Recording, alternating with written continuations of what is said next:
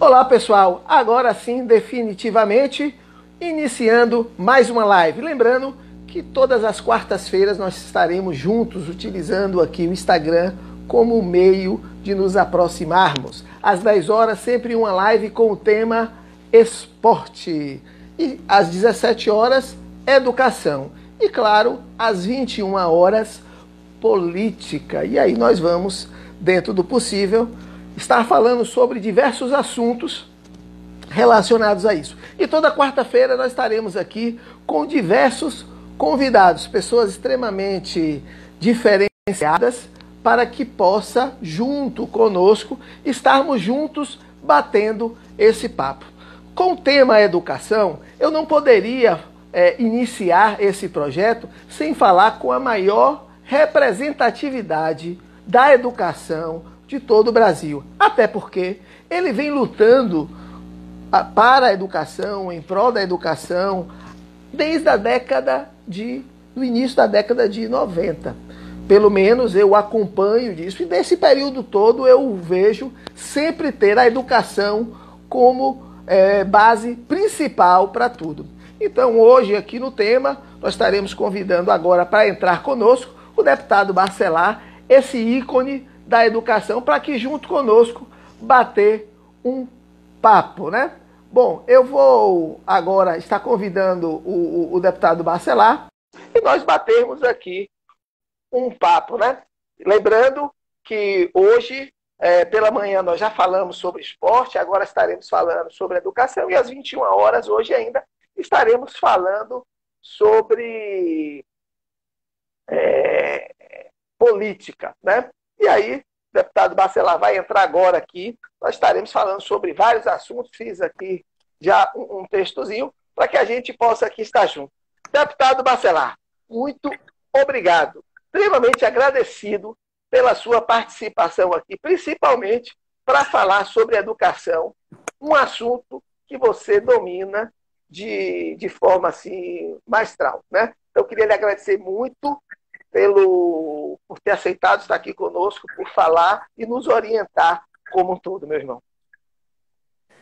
Grande mestre, grande mestre Atila Torres, satisfação tremenda estar aqui conversando com você, conversando com os seus seguidores no Instagram, conversando com aquelas pessoas que passam pelo Instagram e um dos temas fundamentais para a construção de uma sociedade justa, de um país desenvolvido, de um país equilibrado, que é a questão da educação.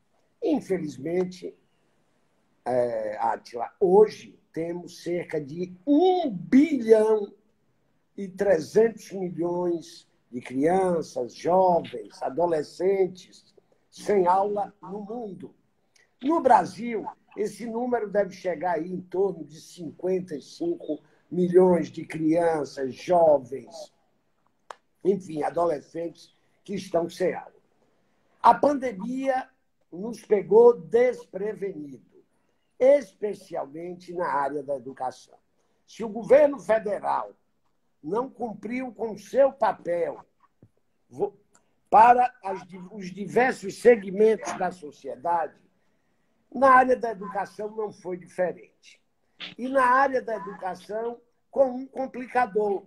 A educação no Brasil, o nível superior é de responsabilidade da União, o nível médio é de responsabilidade dos estados e a, o ensino fundamental é de a educação infantil e ensino fundamental são da responsabilidade dos municípios. Isto quer dizer que 5.300 municípios brasileiros, cada um está seguindo a, a, a, as providências da maneira que quer. Por quê? Porque o governo federal não assumiu o seu papel de controle. Então, nós, diferente dos países do hemisfério norte, cujos anos letivos estão terminando. Então, o prejuízo lá não foi tão grande. Nós, aqui no Hemisfério Sul, a, a pandemia coincidiu com o momento do início das aulas. Então, início de março, as aulas começaram e 15 dias depois tiveram que ser atropeladamente suspensas. É? No, no caso mesmo do estado da Bahia, o governador suspendeu as aulas no dia 15 de março ou 13 de março, uma, uma, questão, uma dessas duas datas, mas em meados do mês de março. E aí, quais são os problemas? Primeiro, não planejamos essa interrupção. Durante esse período de interrupção, se fala e se falou muito na educação à distância, isto é, na educação remota. A educação, a EAD, a educação à distância, envolveria uma estrutura maior, mas até atividades remotas, nós começamos, a educação no Brasil começou a planejar e a discutir isso em plena pandemia. Qual é o grande problema? O Brasil é marcado por profundas desigualdades. Desigualdades sociais, desigualdades de renda, desigualdades raciais, desigualdades de gênero, enfim. Falou em desigualdade, nós somos campeões. E a desigualdade educacional é maior ainda, desesperadamente. Não é? A educação, que é um instrumento para a redução das desigualdades, no Brasil, a educação é utilizada para as atividades remotas ou da EAD. Primeiro, primeiro, nós não temos o equipamento. Nós não temos o equipamento. O filho do trabalhador não tem computador em casa. Tá? É já o primeiro entrave para que essas atividades de EAD avancem. Como é que eu vou falar para os estudantes se eu não tenho a ferramenta? Então, não é? A minha casa não tem computador, a minha, a minha internet é através de dispositivo móvel, isto é, é através de celular. Celular com um pacote de dados muito restrito, que eu uso como jovem, como adolescente, para conversar com os amigos, para namorar, que não estou disposto a abrir esse, é, esse crédito para a educação, e mesmo abrindo, ele não, não, não atenderia. O professor prepara o conteúdo e não tem como transmitir. Então, a relacionado a isso, a falta de equipamentos já é um impeditivo. Segundo ponto, o nosso professor, 95% dos professores brasileiros responderam à pesquisa e disseram que não sabem lidar com a tecnologia. Então, ele não foi preparado, ele não foi treinado. Ele não é um youtuber. Como, mas como no professor todo mundo quer tirar tudo, né? o professor é advogado, pai, padre, pai de santo, pastor, é, mãe, Professor é tudo. Professor no Brasil é tudo. Então, querem agora também dar mais essa atribuição ao professor. Ele Eu tem quero que aproveitar, astro da internet. Quero aproveitar que o senhor está colocando isso aqui, só para poder é, é, dar uma situada nas pessoas que estão assistindo aqui. Eu vou falar aqui um pouco dos temas que a gente vai falar, e aí a gente vai falando por tema por tema, para poder a gente conseguir tentar abranger o máximo possível. Né? Eu queria primeiro falar sobre um grande tema que o senhor iniciou um grande projeto agora, a gente vai estar falando sobre ele, que é estar falando com as pessoas, falando com os líderes dos bairros todos os dias. E que, inclusive, abriu mão hoje para que estarmos aqui mais cedo, que é todos os dias às 19 horas, 19h30. E eu quero que o senhor fale sobre esse projeto, porque estar falando com as pessoas do bairro, para a gente, é muito importante.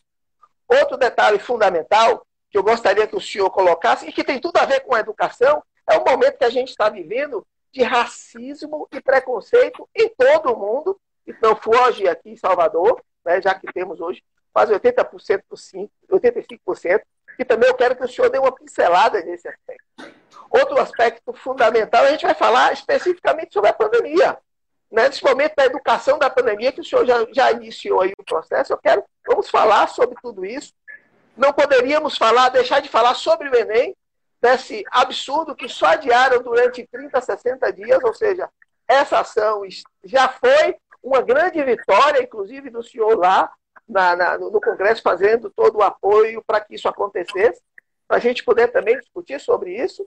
É, o, o, os bairros, a necessidade hoje dos bairros e da educação do bairro. Vamos falar sobre o Fundeb, que é a importância disso, as pessoas precisam entender a importância do Fundeb para a educação, principalmente para a Bahia, porque o que ela vai conseguir. E, e, enfim, vamos bater um papo sobre isso e depois a gente vai assim abrir para o senhor finalizar. Quando for cinco minutos, eu digo, olha, faltam cinco minutos, e o senhor faz suas considerações finais. Em primeiro lugar, nesse momento que a gente vive de pandemia, ou seja, essa situação como é que o senhor vê, como é que, de forma resumida, aí, o senhor fala para a população? Isso vai passar? Sim, lógico. As pandemias marcaram a história da humanidade. É? Em todos os períodos da humanidade, nós tivemos grandes pandemias. A última, no início do século XX, 1910, 1915, a famosa gripe espanhola, que matou milhões milhões de pessoas no mundo. Qual a diferença dessas pandemias antigas para agora? A grande diferença é a globalização.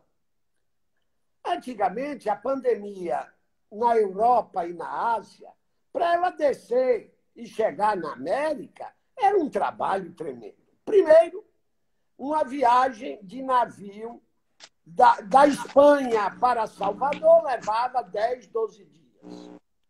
Segundo, um número pequeno de pessoas. Então, o navio saía da Espanha, levava 10, 12 dias, trazia 200, 300 pessoas.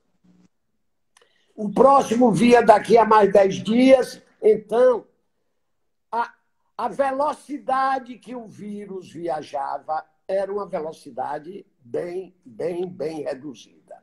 Hoje, o vírus viaja numa velocidade tremenda. Você está agora 17 horas em Nova York, uma hora da manhã, pode estar em Salvador, uma, duas horas da manhã, com três, quatro voos, um atrás do outro, cada um com 300, 400 pessoas. Um voo chega em Salvador, outro em Fortaleza, outro em São Paulo, do mundo todo. Então, o vírus viaja quase que à velocidade da luz e com um número muito maior de pessoas. Então, a justificativa para essa pandemia ser tão rápida, né, ser tão grande e ser tão devastadora está na globalização. De vivermos hoje num mundo globalizado, que você está aqui agora, daqui a pouco está do outro lado. Esse é o primeiro problema. Segundo, nós no Brasil não tomamos as medidas necessárias de prevenção. Então, o Brasil e os Estados Unidos são os dois grandes exemplos mundiais de países que não se prepararam e tiveram oportunidade para isso. Mas, não é, da mesma, da mesma forma que a globalização acelera a disseminação do vírus. A globalização também ajuda na descoberta da vacina contra o vírus. Então, já naquela época, uma vacina levava três, quatro, cinco anos. Agora, seis, oito meses, não é? já há uma expectativa de talvez em dezembro, em novembro, termos uma vacina. Vai passar, vai passar, vai estar sob controle desde a, no momento que descobri a vacina. Hoje, nós temos uma grande vacina contra o coronavírus: o distanciamento social. O isolamento é a única forma que nós temos de combater o vírus. É ficar em casa, é seguir as recomendações de higiene, lavar as mãos, é, é usar álcool gel e, volto a dizer, o isolamento. As as medidas que estão falando aí que serão tomadas, no sentido de afrouxar o, o isolamento, mestre Átila, eu acho muito temerosas, muito temerosas. Eu tenho aqui hoje um exemplo da Alemanha gritante. Infelizmente, numa cidade alemã, flexibilizaram a volta às aulas. E olha, volta às aulas lá não é volta às aulas no Brasil. Volta às aulas lá. Cada aluno tem um par de sapato separado dentro da escola para quando ele chega deixar o sapato.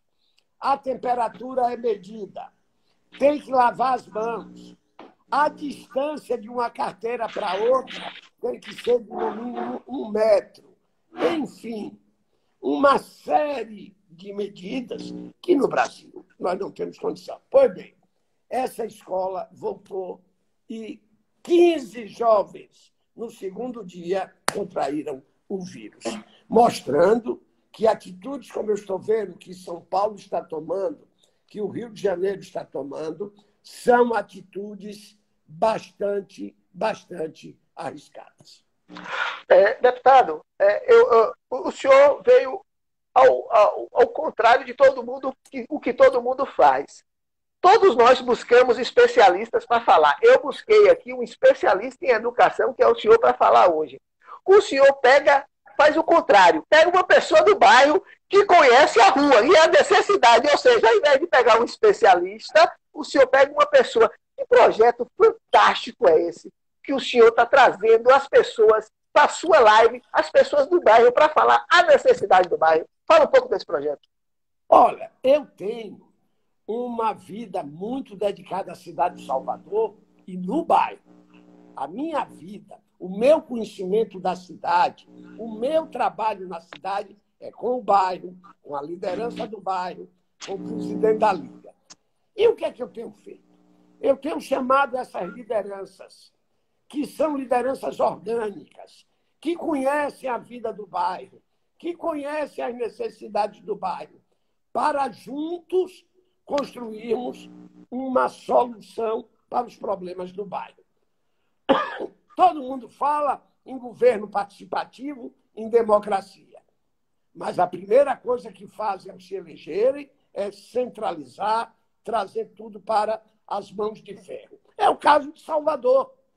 Tem prefeituras bairros que são cabides de emprego de, de, de cabos eleitorais que não fazem o trabalho, que estão lá apenas para fazer política eleitoral e partidária. E então eu começo num caminho inverso, eu começo a conversar. Por exemplo, que técnico sabe que um problema grave em Valéria, um problema grave em Valéria, Desculpe aqui, é que eu estou. Meu celular está despecando do. Está ótimo. Ao vivo é isso mesmo. Pois bem, em Valéria não tem uma agência bancária. Quem, quem vai dizer que Mussurunga, o morador de Mussurunga tem que sair de Mussurunga, pegar um transporte para encontrar uma agência bancária? Só quem conhece. Então, essas lives que nós fazemos todo dia, às 19h30, são lives com os maiores especialistas da cidade de Salvador. São aqueles que conhecem os problemas da cidade. E com isso, nós estamos construindo, Átila, um cabedal de informações, um cabedal de, de sugestões para a cidade do Salvador que né, tem me impressionado. O povo sabe o que quer. O povo sabe o que precisa.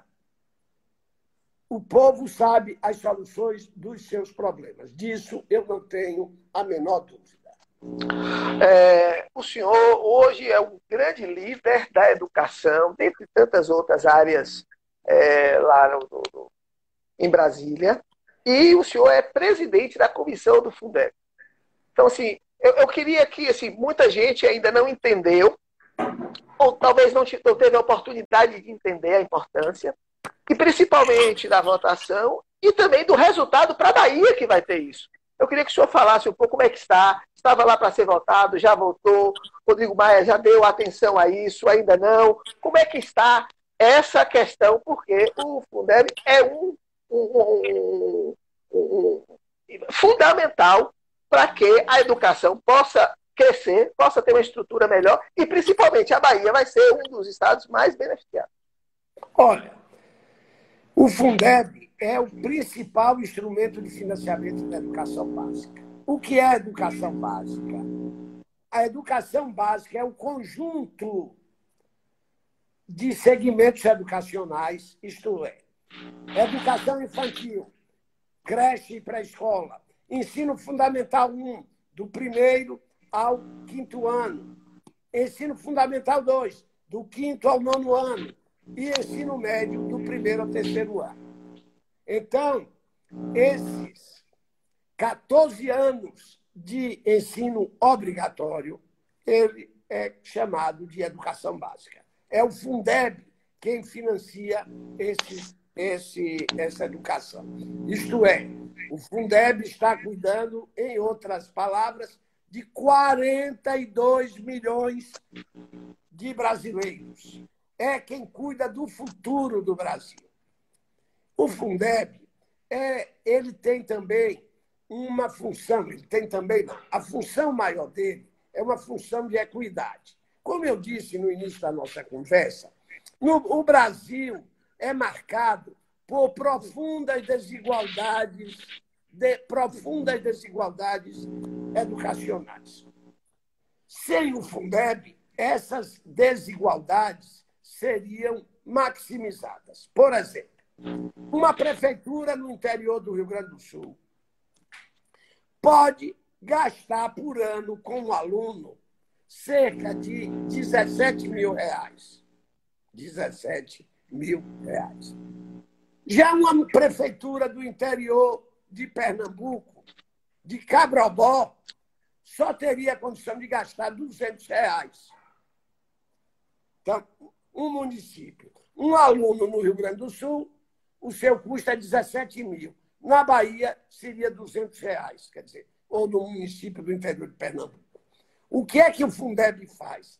O Fundeb fixa um piso e nenhum município pode gastar menos do que aquele piso. E o que é que o Fundeb faz? Complementa. Complementa o, para o quê? Para que os nossos sistemas educacionais não aprofundem as desigualdades. Sem o Fundeb, os nove estados do Nordeste acabariam os seus sistemas de educação. Sem o Fundeb, você só teria um processo educacional estruturado nos municípios ricos. Então, o Fundeb vem para equalizar isso. E o Fundeb termina em 31 de dezembro deste ano. Ele é, era um fundo transitório criado em 2007. E o que é que nós estamos fazendo? Nós estamos transformando esse Fundeb em permanente, quer dizer, não vamos ficar nessa expectativa anual de é, não ter o recurso, então o Fundeb se torna permanente e estamos aumentando a, a participação da União na cesta de recursos do Fundeb. E isso vai gerar mais recursos para a Bahia num período aí de 5, 6 anos. O Fundeb vai injetar mais 2 bilhões a 3 bilhões de reais. Então, é fundamental. O Fundeb, nesse momento, é o assunto mais importante da educação brasileira. É, eu vejo que a educação vem indo muito bem assessorada através do senhor lá em Brasília, e mas muitas vezes nós estamos sem representatividade em algumas áreas. E aí eu incluo o esporte nessas, nessas áreas. Recentemente, o senhor, inclusive, ajudou a aprovar o apoio à cultura né, o apoio desse período de, de pandemia. E assim, eu sei que não é o momento de estar falando em política, até porque o objetivo agora é vida, é salvar vidas, é a pandemia, é nós cuidarmos disso. Mas eu não posso deixar de aproveitar que o senhor está aqui conosco e fazer um comentário que o senhor hoje é pré-candidato a prefeito de Salvador. Né? E sempre teve uma aproximação muito grande com relação ao bairro. E, claro, o senhor tendo uma relação com a educação e tendo uma relação com o bairro, como é que o senhor vê essa união amanhã, é, o senhor como prefeito de Salvador? Como é que, como é que consegue melhorar a, a, a educação de Salvador, ou seja, fazer com que o bairro hoje ele possa ser, ser instrumento para uma educação melhor e, claro, Aí a gente tem que ampliar para outras coisas. Salvador tem que parar de deixar de ser das coisas, se tornar das pessoas. E o senhor sempre foi muito direto quando atua com o povo. Né? Então, assim, essa pré-candidatura a prefeito, o que, que, que, que o senhor tem hoje direcionado para Salvador? Metas para mudar esse momento que a gente vive? Olha, primeira coisa, nós vamos fazer de Salvador a capital da educação do Brasil. Nós não vamos permitir, Átila, uma criança, uma criança de até 14 anos na rua sozinho. Não. Tem que estar na escola. Tem que estar na escola. Nós vamos, como nossa administração vai ser uma administração centrada no bairro, essa é uma medida muito fácil nós vamos fazer não é, um acordo com os conselhos tutelares e vamos contratar no bairro a presidente da associação, a dona de casa, o presidente da liga de futebol. E eles vão ficar numa patrulha dentro do bairro. Encontrou uma criança na rua, pega pela mão, leva na escola. Diretora, por que a criança não está na aula? Ah, porque faltou professor, porque não leva a diretora imediatamente para a Secretaria de Educação. Ou então, não, essa criança não está matriculada. Nós vamos na casa do pai, vamos saber por que a criança não está matriculada e avisar ele que da próxima vez que encontrarmos essa criança na rua, nós vamos denunciá-lo ao juizado de menores. Pronto. É uma medida simples, mas por quê? Porque a criança na rua é a perdição, é a valência do sistema. Vocês que estão aqui nos seguindo, as pessoas de classe média, vocês admitiriam os seus filhos menores de idade nas ruas, nas sinaleiras? De maneira nenhuma. Então, eu, prefeito de Salvador, nenhuma criança ficará fora da escola ou na rua. Segundo, tem que ter educação em tempo integral. Onde a educação deu certo foi onde tem educação em tempo integral. O filho do rico, o filho da classe média, chega na escola sete e meia da manhã e sai 16, 17 horas. E o filho do trabalhador? Esse mais ainda do que o filho do rico. Tem que ficar na escola o dia todo. Então, nós vamos implantar em Salvador o ensino em tempo integral. Terceiro ponto.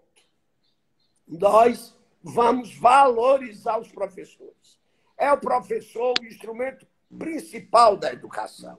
Então, o professor tem que ter excelente salário, o professor tem que ter excelente formação, ter tempo para planejar as aulas, para discutir a orientação pedagógica da escola, enfim. Não é? Outra coisa, esporte.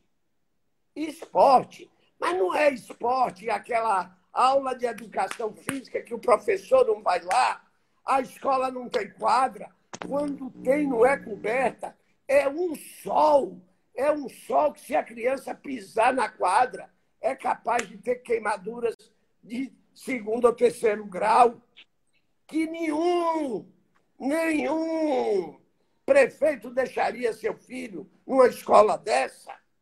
Então, nós vamos ter esporte. O esporte é um instrumento fundamental no processo educacional, pelo desenvolvimento físico, pela socialização que ele faz, pela, pelo respeito às regras, enfim, não é?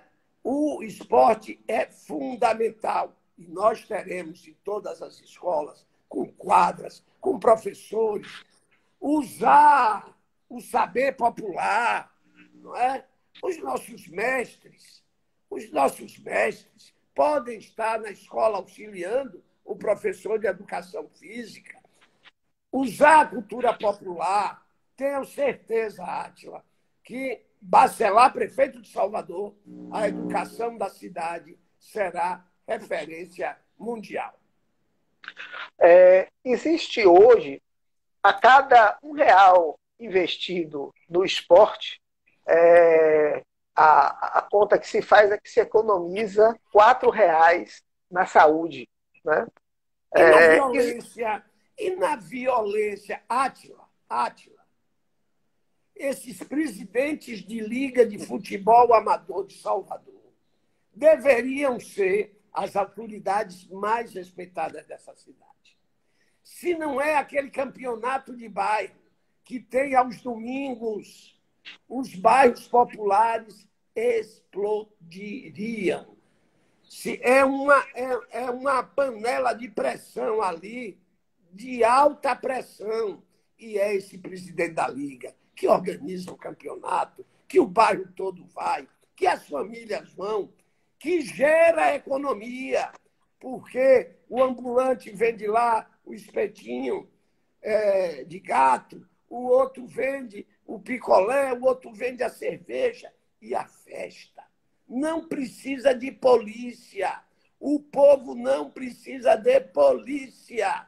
O povo é educado, o povo é ordeiro. Eu vou nesses campeonatos, não vejo desavenças. Pelo contrário, pelo contrário, são todos, todos espaços de paz. Então, nós precisamos valorizar isso. Aí não, a prefeitura prefere investir milhões e milhões em eventos que não deixam nada para a cidade, que não deixam nada para o povo da cidade. Porque uma cidade boa é aquela cidade que é boa para o seu povo. Não é cidade para turista. Primeiro, meu turista é o turista que mora na boca do rio. Meu turista é o turista que mora no subúrbio, que eu quero que ele vá à boca do rio, que ele veja a beleza da boca do rio, que passe no centro de convenções, que passe ali no campo de Marão e esteja um campo bonito, telado. É isso que a gente quer. Eu não quero coisas mirabolantes para a cidade. Eu quero governar com o povo da minha cidade. Eu quero governar com a força que vem dos bairros e, e transformando Salvador da, da ilha da fantasia numa ilha de progresso, numa ilha de exemplo para o Brasil. O senhor, como um grande educador, uma pessoa que sempre lutou pela educação, sabe que muitas vezes, para que a gente possa ter uma estrutura até de levar seus filhos para a escola e precisa também ter uma segurança. E aí eu vejo hoje, é, quando chove, duas questões que são fundamentais. Uma são os alagamentos, então as pessoas não podem sair de casa, e a outra os deslizamentos. Isso é, é possível, é possível hoje resolver em Salvador as chuvas que alagam e as chuvas. Numa administração popular, numa administração revolucionária, com o povo ao lado, é possível sim. Eu vou acabar com os alagamentos da cidade. Eu vou acabar com os alagamentos da cidade de Salvador. Primeiro, mudar esse modelo atual. O prefeito atual não pode ver um saco de cimento, nenhuma tonelada de asfalto que ele já vai jogando. Aí você impermeabilizou a cidade de Salvador. O Rio Vermelho, eu trabalhei ali, que bairro lindo, né? eu trabalhei ali muitos anos. Nunca tinha visto um alagamento. O atual prefeito fez aquela obra do Rio Vermelho, que Deus nos acuda. Quando chove, invade as casas, alaga a rua que carro não pode passar, acaba o comércio. Por quê? Porque o prefeito é asfalto, é asfalto, é asfalto. O crime que está se cometendo na Juraci Magalhães Júnior, ali perto do Candial, era uma das avenidas mais bonitas da cidade de Salvador. O atual prefeito, com seus viadutos, transformou a Juraci Magalhães numa, é, numa bonocô, numa bonocô chique, porque o bonocô é popular. Já a Juraci Magalhães tem todos aqueles prédios, prédios bonitos. Acabou. Acabou com as árvores. Aí, amigo, quando chove, a água cai. Apesar de Bolsonaro dizer que não acredita em aquecimento global, há, há um aquecimento global, não é? As chuvas nos últimos anos têm sido cada vez mais torrenciais. Então alaga. Alaga porque não tem por onde a água ir. Ah, e o asfalto de campanha? E a borra de asfalto de campanha? A atual administração municipal enche os seus vereadores e os seus candidatos a vereador de caçambas e mais caçambas com toneladas de borra de asfalto e chega no bairro popular, lá em cima, vup, joga a borra de asfalto sem rede de drenagem, sem nenhum estudo. Antigamente, quando chovia, o solo, é... a água era absorvida pelo solo. Agora, vira cachoeira. Quem mora lá embaixo, coitado, só vê aquela água descendo, naquela, levando casa, levando tudo. Por quê? Porque a prefeitura, irresponsavelmente, deu asfalto para que vereador saia fazendo distribuição de asfalto na cidade. Tem rua, Átila. O povo de Salvador precisa saber disso. Que já tem quatro ou cinco camadas de asfalto. É uma em cima da outra. Porque o vereador, o vereador A chega e bota, aí o vereador B vai lá, se queixa ao prefeito. O prefeito dá a caçamba. Tem vereadores já especialistas em caçamba de asfalto. É, tá. Se a gente faz, e, e o mundo todo, Nova York tem quilômetros e quilômetros dos jardins de calçada, de jardins de calçada, você tira numa calçada 30, 40 centímetros daquela calçada para fazer jardins que embelezam a cidade e quando a chuva vem, vai embora. Não, é? não, não tem. Como, como um prefeito pode dormir sabendo que quando chove, o bate-facho na boca do rio fica debaixo d'água? Mas isso não é de agora, não. Isso tem 20 anos. E ninguém faz nada. Então, esse assunto do, do, do escoamento da água, esse assunto não é, da impermeabilização do solo da cidade, nós vamos tocar. Porque, por exemplo, aqueles viadutos horríveis da Juraci Magalhães, aquilo só interessa o empreiteiro que está fazendo a obra. Inclusive porque a opção do tal BRT é uma opção que o mundo todo, o mundo todo já considera ultrapassada e Salvador está gastando bilhões de reais nisso. Olha, nosso amigo aí, Antônio Carlos, bom abraço, Antônio Carlos, lá do bairro da Paz, está nos dando aqui uma lição uma lição, Átila, dos problemas do bairro da Paz. O bairro da Paz alaga, o bairro da Paz não tem uma casa lotérica, não tem banco. Enfim, o bairro da Paz está esquecido. Deputado, é, recentemente eu fiz uma postagem falando sobre o aniversário de Salvador e disse que a gente só pode comemorar o aniversário de Salvador em parte porque é, Salvador tem muito, tem, a grande parte de Salvador, a periferia, está sofrendo muito. E teve uma pessoa que não gostou desse comentário e me mandou um monte de foto bonita no meu privado. Você precisa conhecer Salvador. E eu falei para ele, e aí eu respondi a ele, né? Com as fotos. Essas, só que eu mandei as fotos dos bairros, porque em 2019 eu estive em, em dos mais de 160 bairros de Salvador.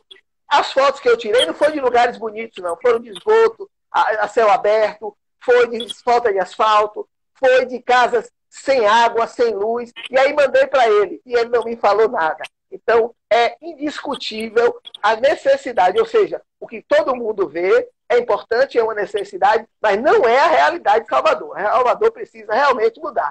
E sim, como, me perdoe, eu não diria que é importante, não. Eu diria que é fundamental. A cidade tem que ser bela.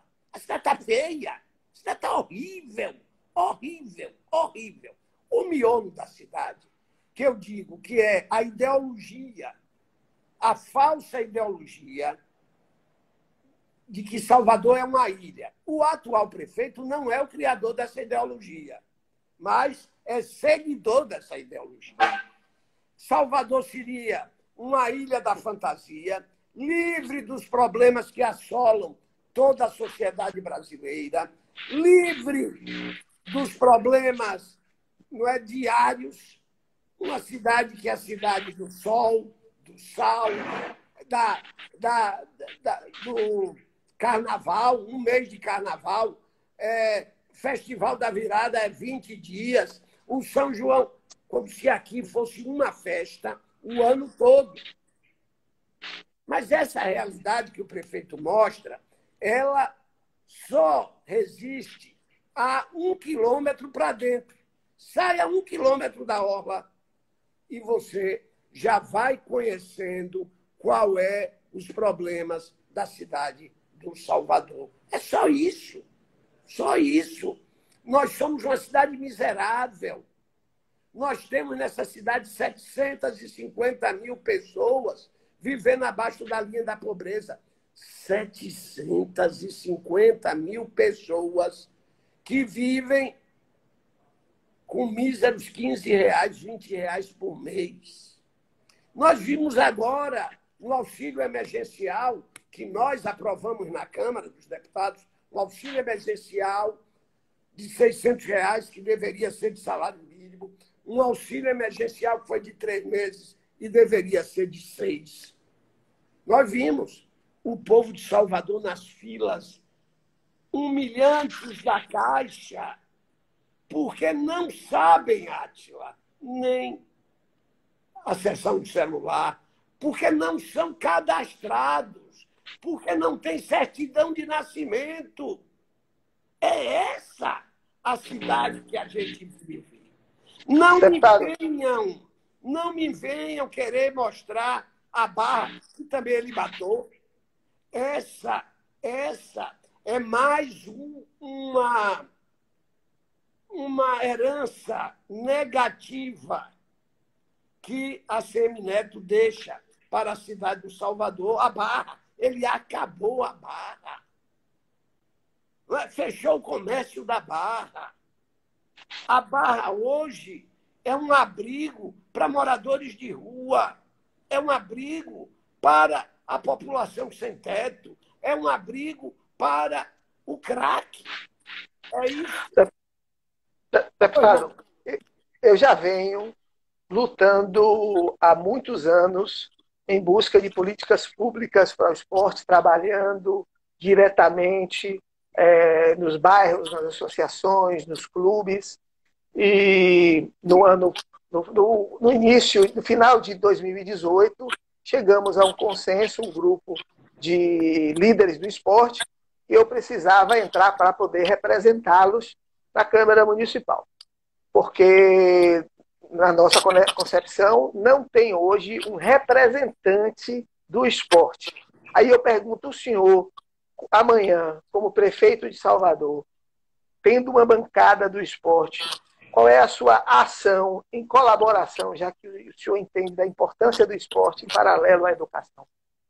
Bom, é, O esporte, o esporte de competição. O esporte educacional, o esporte educacional, esse a secretaria vai estar tocando não é, em todas as escolas, com os professores de educação física, com campeonatos é, estudantis, enfim. Isso o esporte escolar.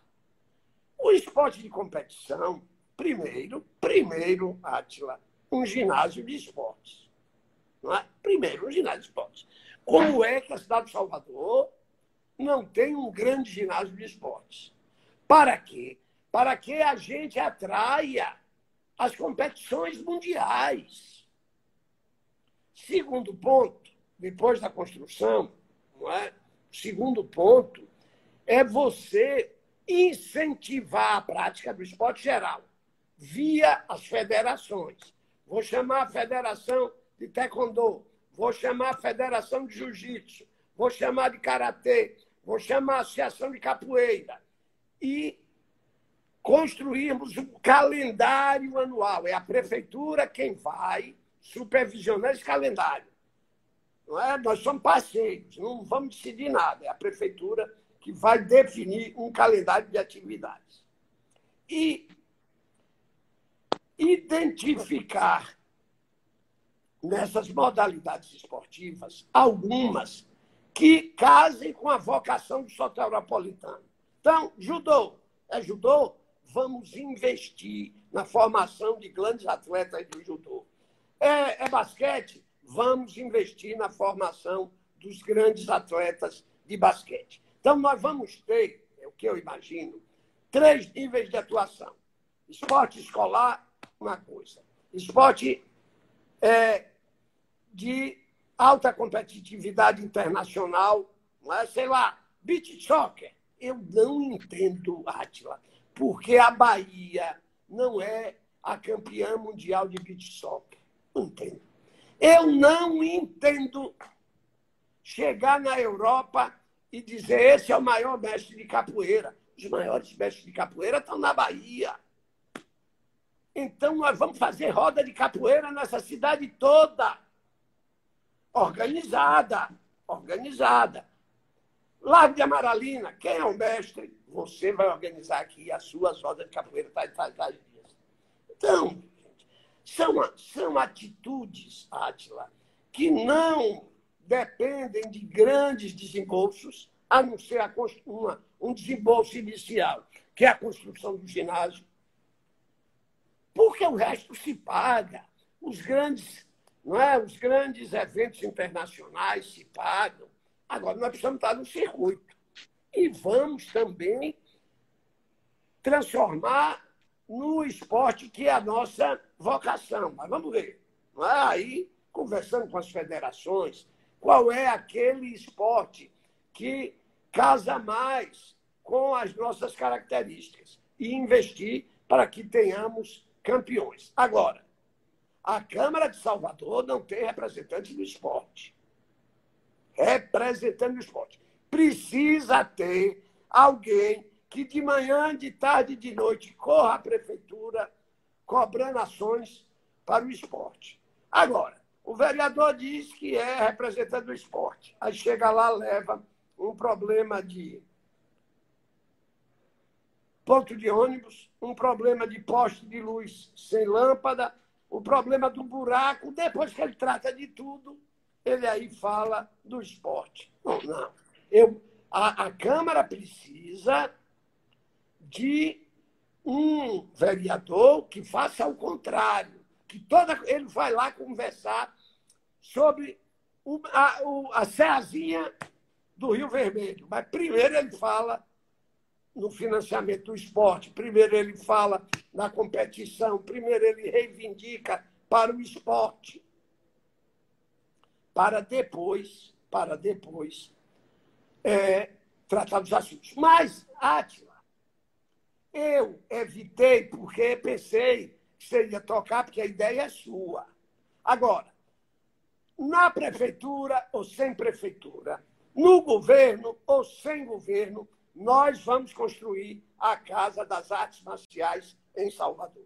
É um compromisso que eu tenho com você, com o grão-mestre, não é nem com o vereador Átila. Esse compromisso não é com o vereador Átila, é com o grão-mestre Átila.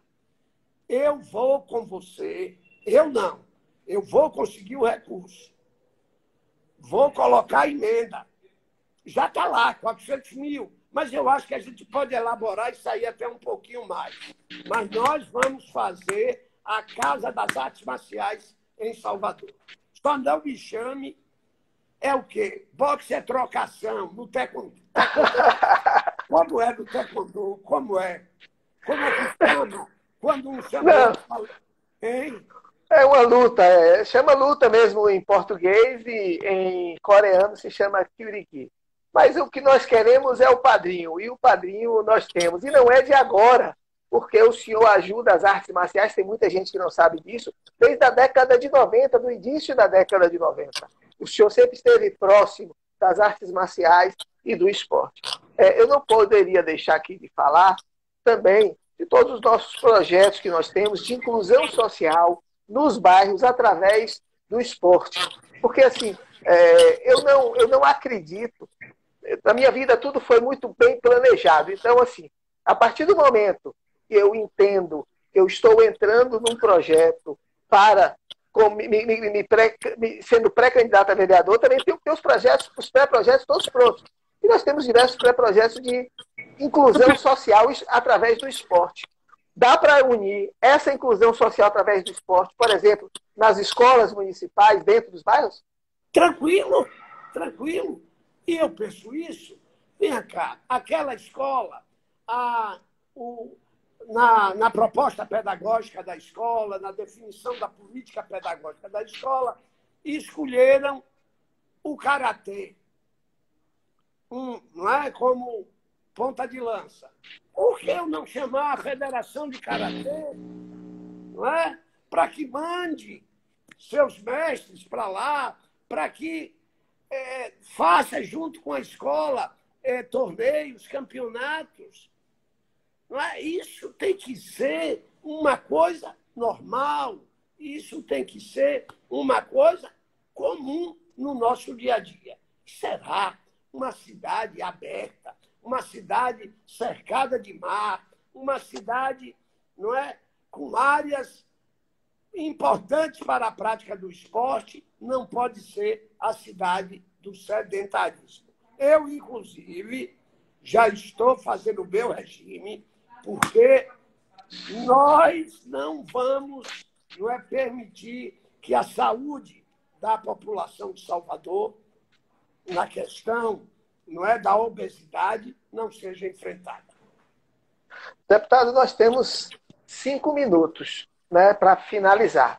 Então, eu queria, para que a gente assim finalizasse, é, o senhor falando hoje qual é a importância da educação. O senhor sempre diz que sem, é, sem educação não há solução.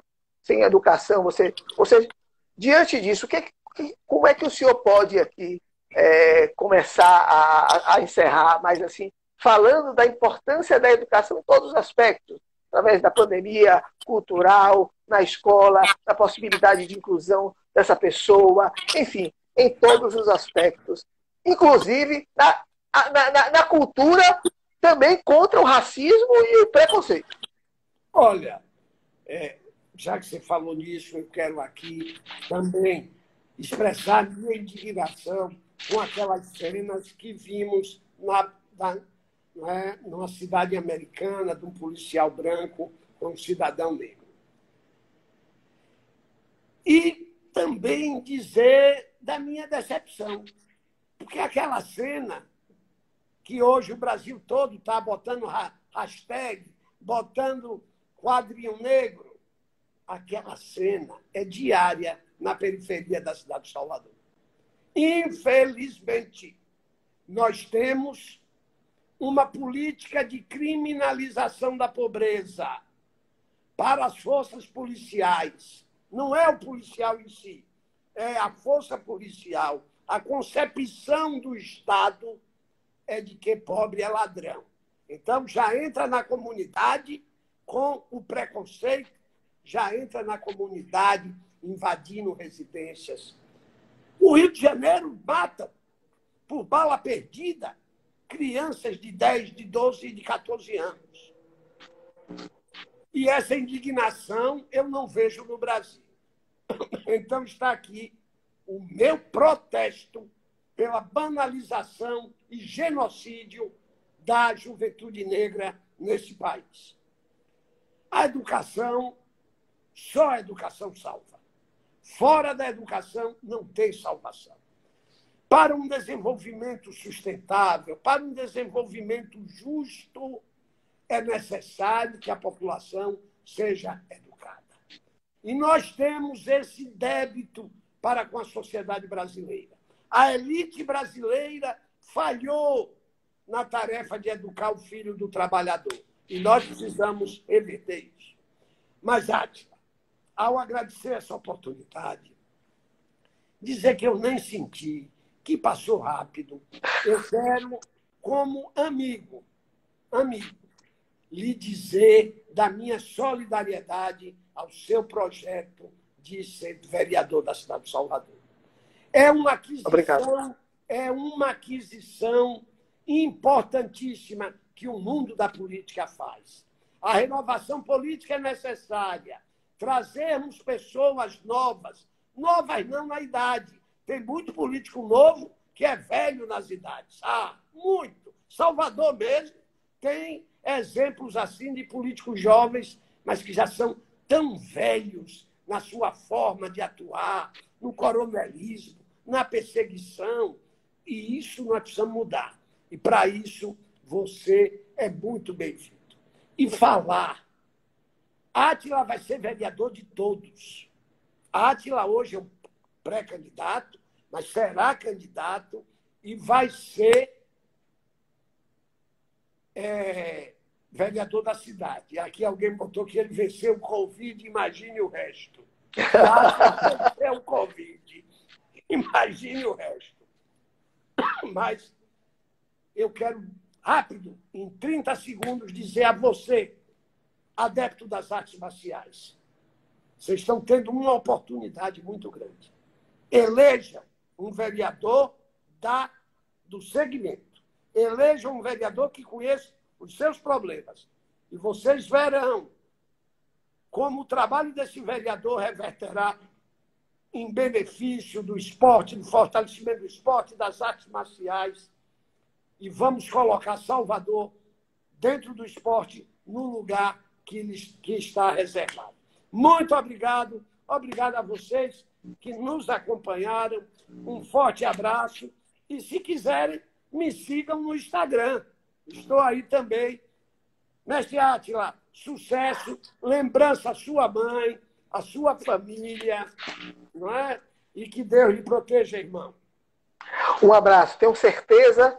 Estou vendo aí a, a crescente, o crescente nível das pesquisas aí do seu nome, não tenho dúvida nenhuma que será o próximo prefeito de Salvador e que juntos estaremos de mãos dadas pela educação e pelo esporte e por uma cidade mais humana, mudando essa realidade e dando oportunidade ao povo dos bairros.